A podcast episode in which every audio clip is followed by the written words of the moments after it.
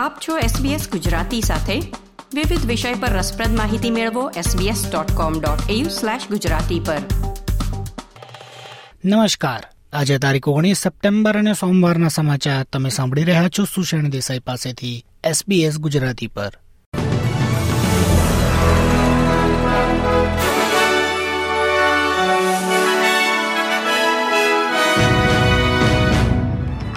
આજના મુખ્ય સમાચાર. New South Wales transport union વધુ વાટાઘાટો માટે આજે રાજ્ય સરકારને મળશે.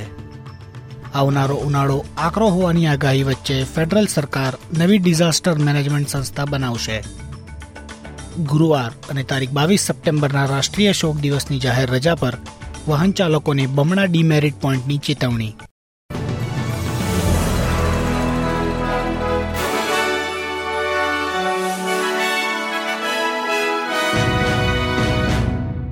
હવે સમાચાર વિગતવાર. આવનાર ઉનાળાની ઋતુ આખા દેશ માટે કપરી નીવડે તેવી આગાહીઓ વચ્ચે ફેડરલ સરકાર કુદરતી આફતોને નિયંત્રિત કરવાની રીત બદલી રહી છે. National recovery and resilience agency અને ઇમરજન્સી મેનેજમેન્ટ ઓસ્ટ્રેલિયા આ બે એજન્સીઓને તાજેતરમાં એકીકૃત કરવામાં આવી છે.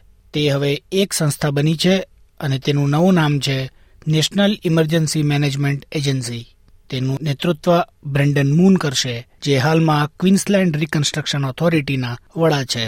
ડિઝાસ્ટર એન્ડ ઇમરજન્સી મેનેજમેન્ટના મંત્રી મરે વોટે એબીસીને જણાવ્યું હતું કે આ ફેરફારો કટોકટીમાં ત્વરિત પ્રતિકાર માટે જરૂરી છે.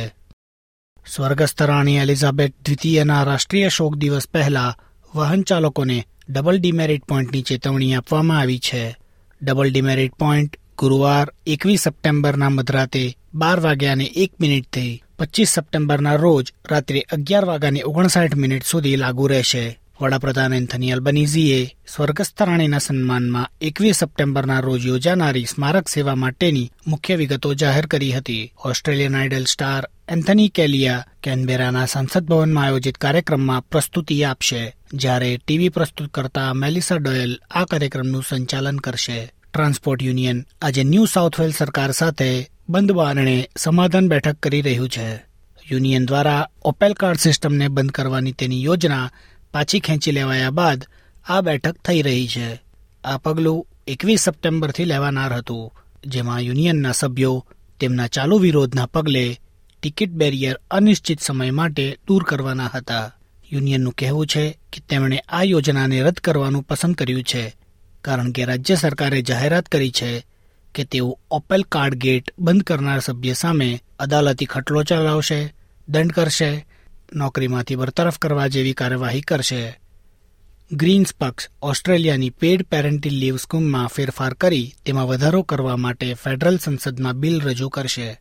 ગ્રીન્સ પક્ષ આ યોજનાને અઢાર અઠવાડિયાથી છવ્વીસ અઠવાડિયા સુધી વધારવા માંગે છે, જેમાં દરેક માતા પિતા ઓછામાં ઓછી છ અઠવાડિયાની રજા લઈ શકે. અને બાકીના ચૌદ અઠવાડિયાની રજા વિશેનો નિર્ણય પરિવારની ઈચ્છા આધારિત હોય.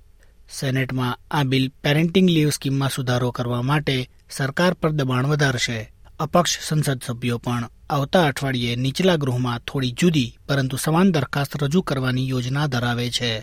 એક નિવેદનમાં ગ્રીન સેનેટર લારિસા વોટર્સે કહ્યું કે આ સ્કીમમાં સુધારો કરવાથી સરકાર મહિલાઓની વર્કફોર્સમાં ભાગીદારી વધારવા માટે ગંભીર છે તે દર્શાવી શકશે અને સ્ટેજ થ્રી ટેક્સ કટને રદ કરીને આ ફેરફાર નાણાકીય રીતે પણ પરવડી શકે એમ છે.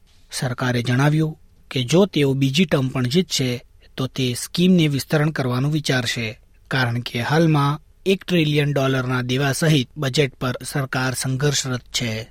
આદિજાતિ સમુદાય અને નેતાઓ દ્વારા એબોરિજિનલ ભાષાના નામને સ્થાને રાણી એલિઝાબેથ દ્વિતીયનું નામ નવી હોસ્પિટલને આપવાના નિર્ણયનો વિરોધ કરવામાં આવ્યો છે.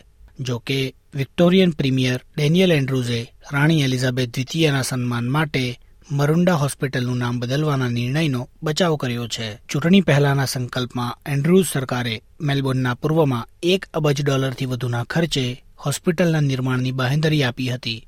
પ્રીમિયર કહે છે કે ક્વીન એલિઝાબેથના સન્માન માટે હોસ્પિટલનું નામ બદલવું એ યોગ્ય પગલું છે. આજના સમાચાર સમાપ્ત થયા. ધન્યવાદ.